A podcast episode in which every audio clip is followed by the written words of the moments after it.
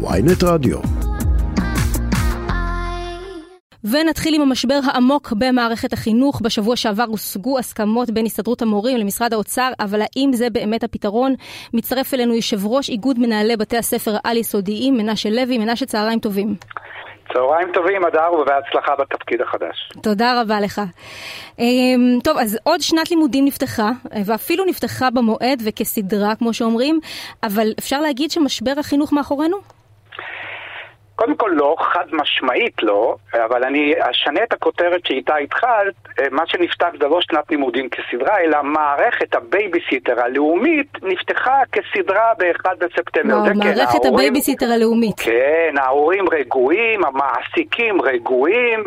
אה, הכל בסדר. המשק, המשק לא חדל מלפעול ואנחנו יכולים להמשיך כהרגלנו. כמובן, כמובן ללוות את מערכת החינוך אה, שעדיין סובלת מהרבה מאוד כשלים שלטעמי תיארת אותם באופן מצוין בפתיח שלך הכללי לתוכנית.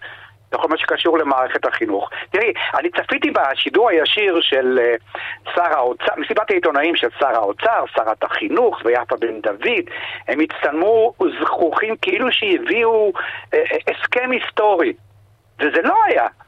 זה לא הסכם היסטורי. ההסכם הזה מבחינתי הוא כישלון מפואר. נכון, הוא מצולם, משווק כאילו הוא הצלחה, אבל הוא לא הצלחה. כי הסטנדרט בעצם זה האם אנחנו חוזרים ללימודים ולא, ואנחנו לא מטפלים בבעיות העמוקות. אמת. מה, אז, כל, אז מה אתה רואה בשטח? מה, מה, מה, מה צריך להשתנות? ראשית, אני ממליץ לך להיכנס לקבוצות וואטסאפ וטלגרם שונות של מורים ואת תראי שם מהומת אלוהים, רוב רובם של עובדי ההוראה זועמים על ההסכם הביזיוני הזה, שבדבר אחד הוא הצליח להביא בשורה. דבר אחד קטן הוא הצליח להביא בשורה, וזה המורה המתחיל והמנהל המתחיל. אוקיי, זה נכון.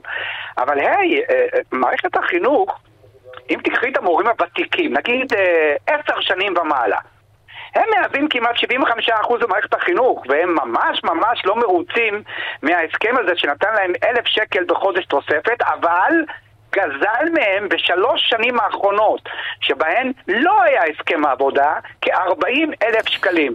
מה זה הביזיון הזה של ההסכם הזה? מנשה, אם, אם, אם אנחנו לוקחים את הדברים שאתה אומר ואנחנו מנסים ליצור פועל, אה, אה, פועל יוצא, איך זה משפיע על התלמידים, איך זה משפיע על החינוך שלנו, איך זה משפיע על איכות החינוך שלנו, מה, מה אתה רואה בשטח?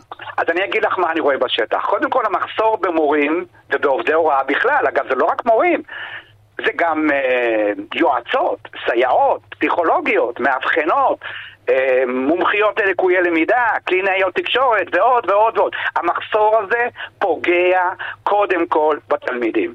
מה עוד פוגע בתלמידים? העובדה שהם מגיעים לכיתות עם הממוצע בכיתה של מספר התלמידים בין הגבוהים במדינות ה-OECD. אנחנו מדברים על סדר גודל של 35, 36, 37 תלמידים עם כיתות עמוסות כאלה. זה מטורף. קשה מאוד לעשות חינוך, קשה מאוד. אז הנה לך, קודם כל שני דברים שבכלל לא התייחסו אליהם בהסכם העבודה. הכיתות המלאות, המוגזמות, העמוסות, לא טופלו בכלל בהסכם הזה.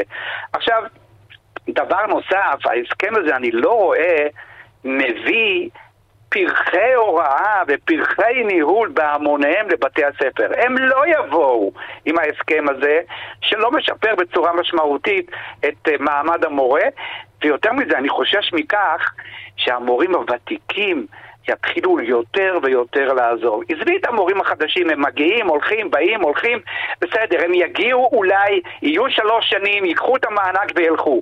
הבעיה העיקרית שמפחידה אותי זה המורים הוותיקים שעליהם עומדת מערכת החינוך. אם הם יתחילו לזלוג בהמוניהם החוצה, אבוי לנו ואבוי לתלמידים שלנו.